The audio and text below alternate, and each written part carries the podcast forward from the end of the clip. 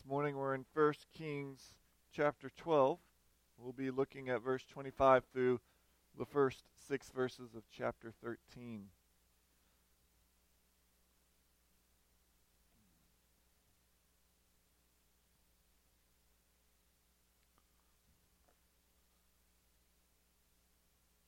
God's word in 1 Kings chapter 12, beginning in verse 25, says, Then Jeroboam built Shechem in the hill country of Ephraim and lived there. And he went out from there and built Penuel. And Jeroboam said in his heart, Now the kingdom will turn back to the house of David. If this people go up to offer sacrifices in the temple of the Lord at Jerusalem, then the heart of this people will turn again to their Lord, to Rehoboam king of Judah, and they will kill me and return to Rehoboam, king of Judah. So the king took counsel and made two calves of gold, and he said to the people, You've gone up to Jerusalem long enough. Behold your gods, O Israel, who brought you up out of the land of Egypt. And he set one in Bethel, and the other he put in Dan. Then this thing became a sin, for the people went as far as Dan to be before one. He also made temples on high places and appointed priests from among all the people who were not of the Levites. And Jeroboam appointed a feast on the fifteenth day of the eighth month, like the feast that was in Judah. And he offered sacrifices on the altar. So he did in Bethel, sacrificing to the calves that he made. And he placed in Bethel the priest of the high places that he had made. He went up to the altar that he made in Bethel on the fifteenth day in the eighth month, in the month he had devised from his own heart. And he instituted a feast for the people of Israel, and went up to the altar to make offerings. And behold, a man of God came out of Judah by the word of the Lord to Bethel. Jeroboam was standing by the altar to make offerings. And the man cried out against the altar by the word of the Lord and said, O altar, altar, thus says the Lord Behold, a son shall be born to the house of David, Josiah by name, and he shall sacrifice on you the priests of the high places who make offerings on you, and human bones shall be burned on you. And he gave a sign the same day, saying, This is the sign that the Lord has spoken. Behold, the altar shall be torn down, and the ashes that are on it shall be poured out. And when the king heard the saying of the man of God, which he cried against the altar at Bethel, Jeroboam stretched out his hand from the altar, saying, Seize him! And his hand, which he stretched out, stretched out against him, dried up, so that he could not draw it back to himself. The altar also was torn down, and the ashes poured out from the altar, according to the sign that the man of God had given by the word of the Lord. And the king said to the man of God, Entreat now the favor of the Lord your God, and pray for me, that my hand may be restored to me. And the man of the and the man of God entreated the Lord, and the king's hand was restored to him, and became as it was before. Well, we ended last week looking at the nation of Israel being split into two different nations.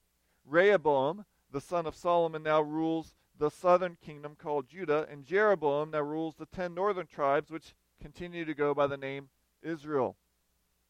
But if you flip back to chapter 11, 31 through 33, we see the prophecy given to Jeroboam about him inheriting this kingdom.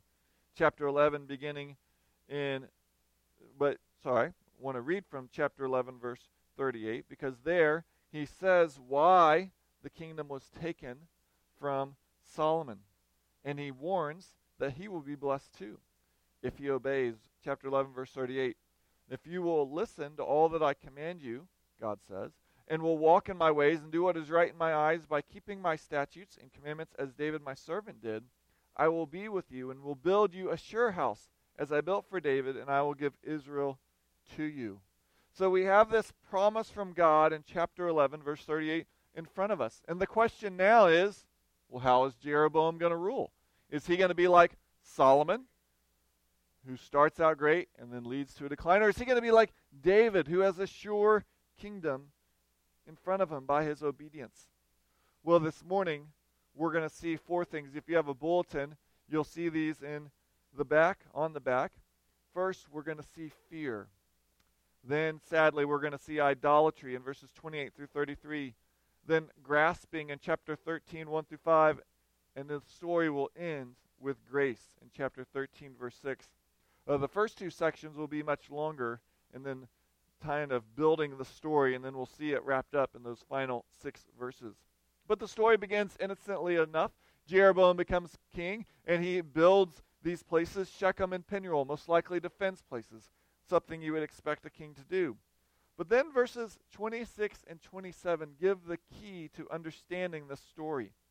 It says, And Jeroboam said in his heart, Now the kingdom will turn back to the house of David.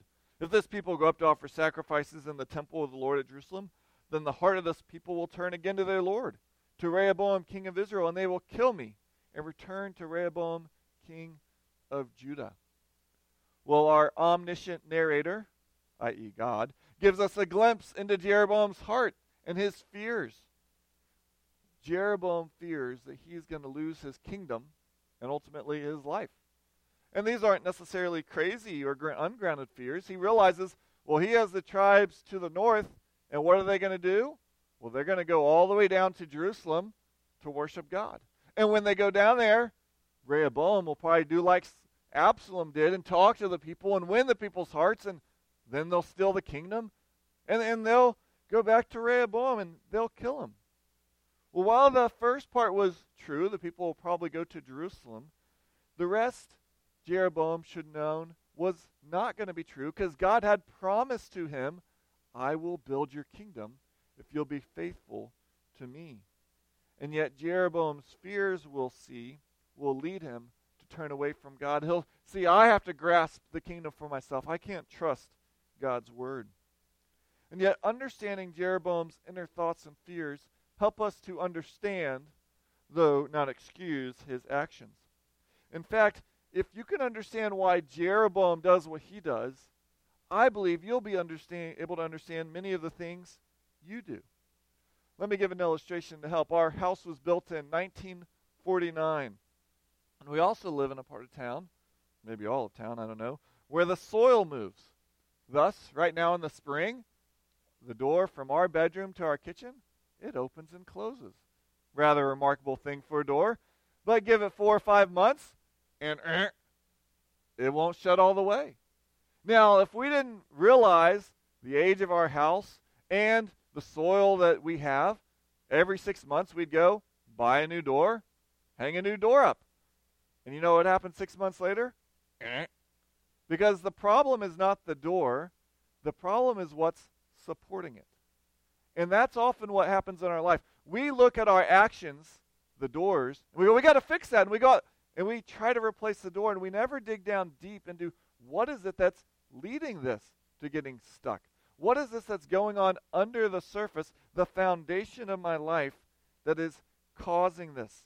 And as long as we focus on door replacement morality, we will never fix our problems. And Jeroboam here is Jeroboam is showing us one of the foundational issues of life. And if this one is solidly fixed, then many of the doors of your life will open and shut smoothly. The issue is what do you fear? Now, notice I didn't say the issue is that he fears. Many people say that's the issue. The problem is you have fear. President FDR the only thing to fear is fear itself. Or you may be hearing your inner Yoda right now. Fear leads to the dark side. Fear leads to anger. Anger leads to hate. And hate leads to suffering. So if you want to not suffer in life, don't fear anything. Except that's not true. Humans, we love to fear. People pay money to be scared. And we say we don't fear anything, but we have security codes on our phones, we have locks on our doors, we buy insurance policies, and we worry that some secrets in our life are going to eke out. And the Bible even tells us we should fear. Amos 3:8 says, "When you hear a lion roar, you should be afraid."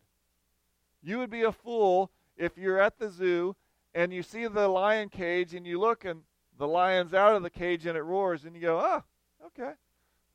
If you're in your kitchen and a grease fire starts, and your kid walks over to grab the salt right next to it, and you go, eh, he's just getting salt, you would be a fool. You should fear for them. Say, stop! Don't go over. There. That's dangerous. We got to get that out.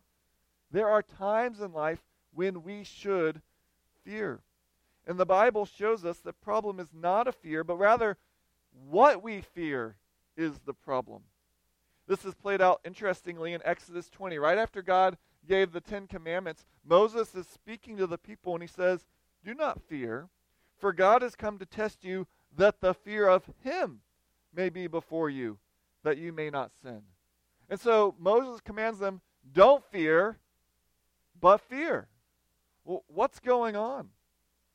Well, what he's encouraging is the fear of the Lord. Now, when many people today hear that, they think, what in the world? And that's because we have two misconceptions. When we hear this, we either think of what we might call primitive religion, because that way when we say primitive, we can act like it's bad, where the God doesn't care about you. The God's angry, and what you need to do is bring sacrifices to appease it so you can get from their hands blessing of children and health and crops. Or they think of an explosively angry adult who may be happy now, but you know, seconds later that can turn, and then you better run. Well, that is not what it means when we talk about fearing God. As well, people think, well, we want a God of love. And so many people think, so look, this idea that you should fear God, that, that's wrong. It's archaic. And yet the Bible frequently calls us to fear God. Well, what does it mean?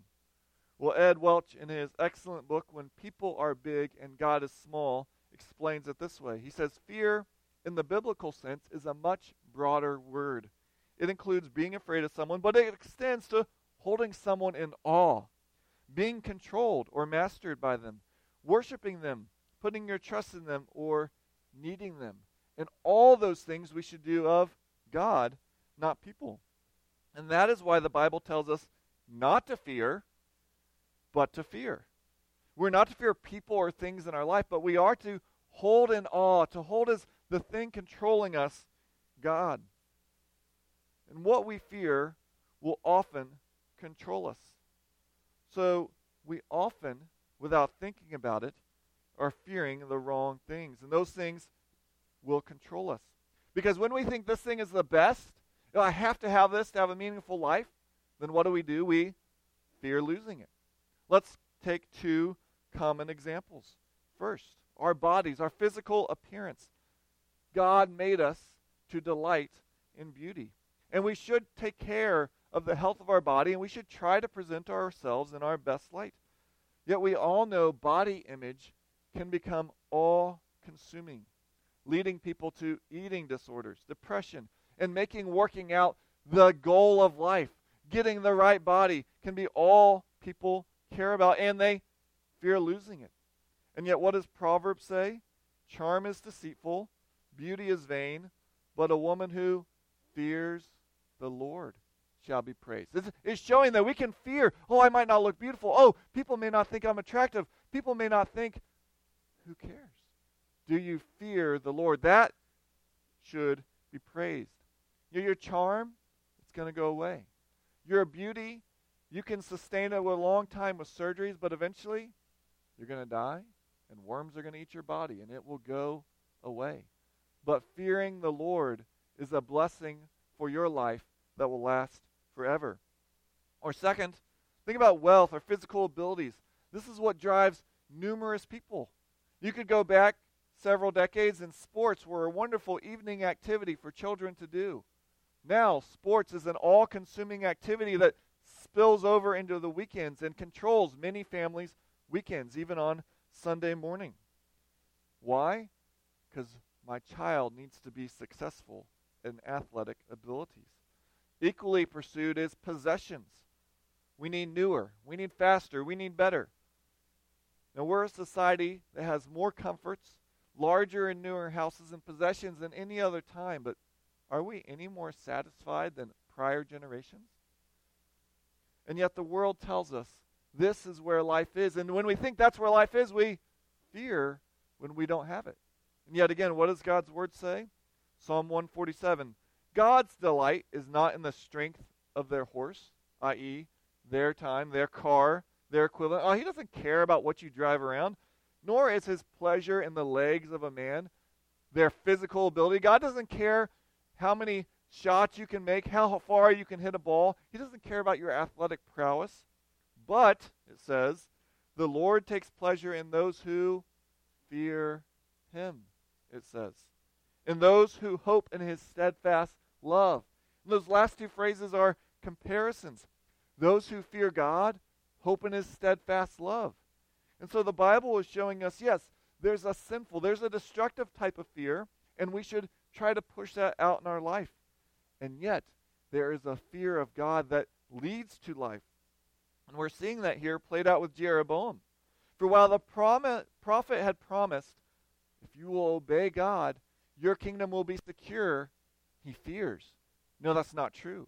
I got to take care of this myself, and we're going to see that leads him into sin. And yet, though it wouldn't have happened because God's word would have been true, let's just imagine it could have. What if Jeroboam would have lost his life? What if the nation had returned to Rehoboam? Would that have been the worst thing? Well, Jesus declares not. He says in Matthew 10 28, Do not fear those who kill the body but cannot kill the soul. That's what we normally hear. Don't fear, no fear. That's what we need. But then Jesus adds, Rather fear him who can destroy both body and soul in hell. In other words, Jesus is saying the same thing. There's a type of fear to remove from your life, and there's a type of fear that you should add to your life. A fear that frees you, a fear that gives you life and honors God. And this dual truth is even what Jesus came to do. Hebrews 2 14 and 15 declares, Since therefore the children share in flesh and blood, he, being Jesus, himself likewise partook of the same things, that through death he might destroy the one who has the power of death, that is the devil. And then hear this and deliver all those who through fear of death were subject to lifelong slavery. What you fear is going to be your master. It will control you. You will be a slave to it. And if you fear death, as Jeroboam does, it will lead you to do many things away from God. And that's what we see next with Jeroboam because he falls into idolatry verse 28, he responds to these fears by taking counsel. We don't know who with, but he then, based on this counsel, makes two golden calves. And notice what he says of these. Verse 28 Behold your gods, O Israel, who brought you up out of the land of Egypt. Last week I noted some ways that this story has some parallels to Israel coming out of Egypt. And if then Jeroboam was like Moses, Jeroboam is now like Aaron. And yet, he tries to one up Aaron because not just one bull, he makes two bulls. Just as we read earlier, where Aaron fashioned these this golden calf and said, These, O Israel, are the gods who brought you up out of the land of Egypt. Now, Jeroboam is very strategic. He places these in an ideal place, both geographically and historically. Geographically, he puts the first one in Bethel. That's the southern part of Israel. Haven't got to Jerusalem yet. And Bethel's also important historically because in Genesis 12:8, Abraham built an altar in Bethel. In Genesis 28:10 through 22, it tells of Jacob when he's fleeing from Esau and in Bethel, he has a vision of God, of angels coming up and down on a ladder. You can almost hear Jeroboam saying, Israel, Let's return to where it all started, where our forefathers worshiped in Bethel. This is the place. Well, not only does he place one in the southern part, he also places one in the northern part of Israel, another geographically wise place, at least humanly wise, in Dan. And Dan is also important strategically for historical reasons because if you read in Judges 18 through 19, a grandson of Moses began worship, though it was false, in Dan. Again, you can almost hear the words, let's return to Moses' own descendants. Let's worship the way they did. And so they are setting up these places for worship. And yet, if you flip back to chapter 11, you don't need to, but if you flip back and you read 31 through 33, you would read Ahijah telling Jeroboam, Behold, I'm about to tear the kingdom from the hand of Solomon, and will give you ten tribes. But he shall have one tribe for the sake of my servant David and for the sake of Jerusalem, the city that I have chosen out of all the tribes of Israel. God had already determined where he should be worshiped. Not in Dan, not in Bethel, but in Jerusalem. Now, as you read Old Testament stories, you're sometimes left going, What's the point? Well, is this right? Is this wrong? Well, there's no question. Verse 30 Then this thing became a sin. Now, notice it didn't say, God didn't say, Well, Jeroboam, there's many ways to me. I'm glad you found one that connects for you and the Israelites. That's what it's important. In fact, I really didn't know this until reading this week, but there are a whole group of scholars, put that in quote, who argue that Jeroboam's really just being given a bad rap. Because Kings, it was written by Judean narrators, and they are trying to make Jeroboam look bad. I mean, Jeroboam, I mean, is he leading them from worshiping God? No, no. He's just getting a pro Judean slant on this story. Well, the narrator very well may be Judean, I don't know. But they were inspired by God who fairly sees all. And what is claimed as innocent is in fact the very sin that Aaron committed. Earlier we read Exodus 32, and you may have noticed after he makes the golden bull, what does Aaron tell the people of Israel?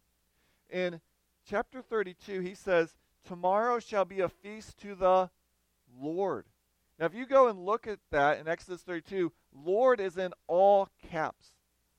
All caps Lord in your Bible is God's divine name. You'll sometimes see God as Lord, L, and then lowercase O R D. That means like the authority over your life. But when you see Lord in all caps, that means like Yahweh or Jehovah, God's personal name. And Aaron was saying, We are worshiping Yahweh through this golden calf.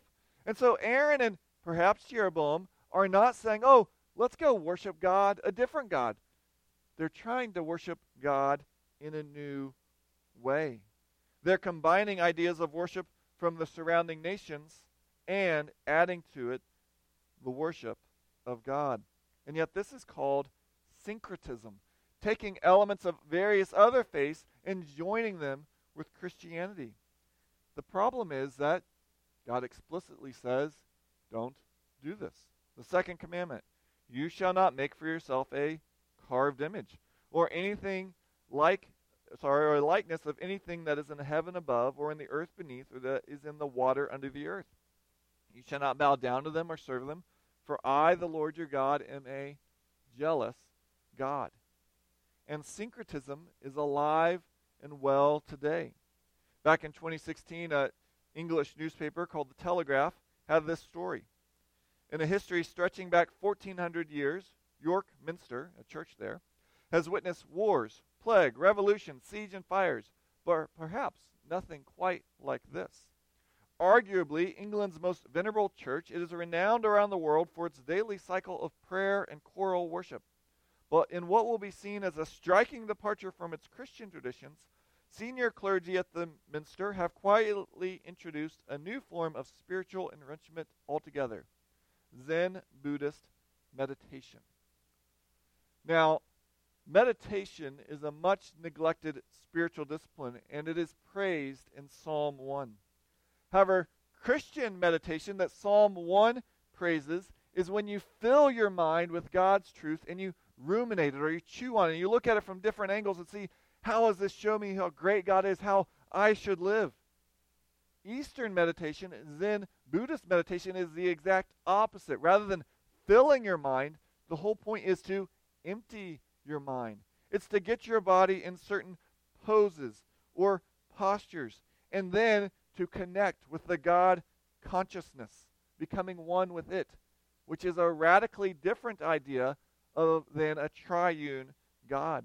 And yet, here, is a church, a historic church that for 14 years has made it through wars, through plagues, through revolutions, through sieges, and even fires. And yet now its own ministers are introducing syncretism. Kevin DeYoung writes, they thought they could worship the Lord in a way that they wanted to and that God would be happy that they were worshiping Him. As if He's sitting in heaven, desperate for human attention and worship, saying, well, as long as you mean well and you're sincere about it, I don't care how you worship me. Nothing could be further from the truth. And yet, while nothing could be further from the truth, Jeroboam pushes this further than images. As one commentator aptly puts it, Jeroboam creates new places for worship, new personnel to oversee the worship, and new periods of time of window worship. So, places, personnel, periods. First, the new personnel, sorry, the new place is he creates high places. We saw that specifically with Dan and Bethel. And then the new personnel, he created priests who weren't Levites to oversee this. And then the new period of time, he made a festival to be celebrated on the eighth month and the 15th day. Now, the festivals that God had set up for Israel to celebrate each year, the feast, were in the seventh month, and they culminated on the 15th day. And so he's mimicking but changing the worship. He slightly twists all of this to accommodate worship that, well, notice what it says in verse 33. It says, worship that he had devised from his own heart. And that really gets to the core of worship. Will we worship God as we want him, her, it to be? A God of our own making, or we will we worship God as he has revealed himself to be? You know, thoughts of God are constantly evolving and changing, but God's revelation of himself is the same yesterday, today, and forever. Uh, you may be aware that there's a growing number of people in the United States who prefer to describe themselves as spiritual but not religious. And perhaps you may even find such a label helpful in describing you. And for many, they like this label because when they hear religious, they think of rigid, legalistic, unloving people, and they still love God. They just don't want anything to do with people who they see as rigid, unloving, and legalistic. Well, flip over, hold your place in 1 Kings, flip over to Matthew chapter 15 because Jesus also interacted with this. In Matthew 15, he's with his disciples, and the religious leaders ask him, Why do your disciples not wash hands like according to the ceremonial customs? And then look down in chapter 15, verse 3. Jesus answered them, And why do you break the commandment of God for the sake of your tradition? For God commanded, Honor your father and your mother, and whoever reviles father or mother must surely die. But you say, If anyone tells his father or mother, What you would have gained from me is given to God, he need not honor his father or his mother. So, for the sake of your tradition, you have made void the word of God. You hypocrites. Well did Isaiah prophesy of you when he said, This people honors me with their lips, but their heart is far from me. In vain do they worship me, teaching as doctrines the commandments of men. And thus, Jesus here is also rejecting this unloving, legalistic, religious mindset. Yet notice, Jesus does not move from that to saying, So you each need to worship God as you see fit. Notice what he says. He rebukes them, but then verse 4 he says, For God commanded. So Jesus commands not traditionalism nor individualism. Jesus is saying what we should do with our worship is submit to what God has said. Thus, while it's right to point out the errors of the way some people live out traditional religion, even traditional Christianity, we must avoid the error of then swinging to the other side and saying, So I'm going to be the one who determines how worship should be done. That is what Jesus avoided. And yet, that's what Jeroboam and many people do today. They make up worship as they see fit in their own heart. And yet, beyond that being what Jesus rebukes, it doesn't fit reality. The way we want things to be is not always the way things are. I want to go up to the ATM and pull out a hundred thousand. It will say insufficient funds. I want my thoughts to determine where our country is headed. They don't. I want my children to mature without parental involvement, but they won't. How you want God to be like has almost no bearing, actually, no bearing, on what God is like. God is who He is. And Jesus has shown us the way to know God is through his word. And yet, Jeroboam again is showing us that there's nothing new under the sun. People want to worship God as they see fit, and yet God rejects this. And all of this because Jeroboam did not get control of the foundation of his life, his fears. He didn't trust God to keep his word, and this led him to seek control of it by his own idolatry. And this is why we have to get the foundational issues of our life straight, or we'll constantly be in the business of moral door replacement. You know, you can have all the ethics courses you can take. You can memorize the Ten Commandments in English, Hebrew, Aramaic, and any other language in the world. And yet, just knowing the commands will not cause you to want to do them. We need to have a fear of the Lord. Fear not, to be clear, as we said earlier, not just He's going to punish me, but a delight in the Lord, a love for the Lord, an awe and respect for the Lord. That's what it's talking about. And if we don't, then we will be giving prey over and over to various sins. Let's just take an easy example lying. Why do we lie? Well, we lie because we think this picture I'm giving you of me is going to cause you to like me and me not getting punishment. But if I tell you the truth, I'm either going to get punished or you're not going to like me. So, what are we doing with lying? We're fearing what those people are going to do or think of us. So, to get underneath our lying, we have to say, God has justified me. God is going to take control of my life so I can be honest in any situation because God's got control of my life. And so, you know what? Maybe I'll need to be punished. Maybe they won't like me, but I'm going to be honest because I care what God thinks. And God says, tell the truth. And yet, when we don't do that, what are we doing? We're trying to grasp. We're trying to take control of our life. We're trying to secure it in our own hands. And that's what we see Jeroboam trying to do next in chapter 13, 1 through 5, grasping to secure his life. And it begins with him going to have a feast. And perhaps he's thinking he's like Solomon in chapter 8, where Solomon dedicated the temple.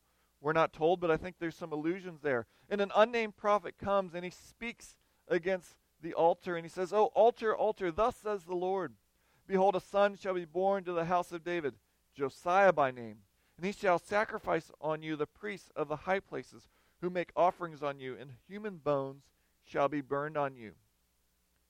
Well, what the prophet just foretold about this king named Josiah happens 300 years later. We'll get to it, who knows when, in 2 Kings chapter 23, verses 15 through 20. And you can go and read that that afternoon and see everything that was just said by the exact person comes true. In Isaiah 44 and 45, there's a similar thing where a future ruler named Cyrus is given by name, and then Cyrus later arises. So because of that, some scholars, put that in quote, read passages like this and say, well, this is because it was written after the fact. This is not foretelling, this is just historical rewriting. And yet, that's not a judgment of history, that's a judgment of theology. In their mind, God can't foretell the future, so this couldn't have happened. Yet, even in this passage, we see God foretelling the future immediately because he goes on and he says, This temple, no, sorry, this altar is going to be torn down. The ashes are going to be poured out. Well, Jeroboam doesn't like this. So he stretches out his hand and says, Seize him. And yet, before he can pull his hand back, it dries up. Jeroboam is trying to grasp the kingdom. He's trying to grasp that prophet. Yet, in his grasp, he's realizing he has no power at all. Instead, Jeroboam should trust it's not by his grasping, but by God's grace that his life, that his kingdom will be secure. Then, as the prophet said, verse 5, you can read the altar was torn down, the ashes were poured out. Jeremiah, Jeroboam, sorry, I could not have had more clearly portrayed God's word comes true. This prophet comes and speaks, and that day it happens. And all of this is showing the problem was not Jeroboam's fear. How does he respond to his fear? We have fears. what do you do with them? Do you cast them on the Lord? Because that's what we're going to see next. When Jeroboam responds by calling for grace, what he needs to happen happens. But what about you? Are you trying to grasp life? Are you trying to secure life in your own power? Or are you turning to God's grace to secure it for you? And we see next that's what Jeroboam and what we need. Chapter 13, verse 6, it says, And the king said to the man of God, Entreat now the favor of the Lord your God, and pray for me, that my hand may be restored to me. And the man of God entreated the Lord, and the king's hand was restored to him, and became as it was before. Over and over again, God is showing Jeroboam he controls it all. In this case, God mercifully takes Jeroboam by the hand to instruct him. Jeroboam, if I can shrink an arm and restore an arm, don't you think I can secure your kingdom? And thus, just like Jeroboam had the prophet pray to God to restore his hand, he should ask the prophet and he should pray, God, would you secure my kingdom? Turning to God, trusting him, is where Jeroboam failed. And yet, this whole scene is dripping of grace. God could have just allowed Jeroboam to continue in his sin. He could have allowed him to continue in his rebellion, yet he sends a prophet to warn him. He sends a prophet to stop him. God literally stops Jeroboam's hand and tries to show him the accurate path forward that will lead to blessing and life. Then, on top of all this, what does God do when Jeroboam asks for his hand to be restored? He restores it. The very hand that just tried to crush God's own servant, he allows to be restored. And yet, the wages of sin is not a shriveled hand, it's death. God allowed Jeroboam to live. You consider everything that's happened. God gave Jeroboam a kingdom that Jeroboam did nothing to earn. God even told Jeroboam, Look, Solomon is losing this because of his rebellion, and if you follow me, you will get it. And yet Jeroboam has barely begun to reign when he lets his fears turn him from receiving from God to trying to grasp for himself only what God can give. And in trying to secure it for himself, he leads himself and the nation to false worship. And yet, God, in his grace, sends a warning. He sends healing, and he shows him that he, God, is in control. And so the gracious God is also calling us to fear him. I read at the beginning of the service Proverbs 3 5 through 7. Trust in the Lord with all your heart. God has shown Jeroboam, He's showing us, you can trust my word, it will come to pass. And do not lean on your own understanding. If you try to understand God, try to understand this world by yourself, you will always be led astray. And God calls us not to lean on our understanding, but in all our ways to acknowledge Him, and He will make straight your paths. You know, not as Jeroboam who thinks, I have to make straight my paths, I have to secure the kingdom, I have to get it by my own grasp. No. Acknowledge Him, and He will make straight your paths. Be not wise in your own eyes fear the Lord and turn away from evil. You know, the opposite of not being wise in your own eyes is to live in the fear of the Lord. To live with God being in the center of your existence. And this leads us to flee from evil. As you look at our nation, as we look at our own hearts, as we have lost the fear of God, we haven't lost fear. We've lost fear of the only thing that matters. And we now live in a nation of panicked people. We may laugh at times, but we panic and we buy toilet paper. We panic and we buy all the gas, even though there would have been enough if everyone just acted calmly. And yet we, in giving up the fear of the Lord, have not given up fear. We fear all these lesser things that control us and run our lives. You know, there's only one way to secure your life, and that is to trust the Lord with all your heart. And do not lean on your own understanding. In all your ways, acknowledge Him, and He will make straight your paths. Be not wise in your own eyes. Fear the Lord and turn away from evil. Let's pray. Oh Lord, would that be us? Would you work in everyone in here a fear of you? Not a terror or dread only, but also a love and delight, a reverence and awe, a trust that knows that you are good and gracious. You have better plans for our life than we can ever devise. Lord, that we would trust you, live lives that submit to you. We thank you for your Son who came and died so that we may not fear death, but live in control of you, by your control. In your Son's name we pray.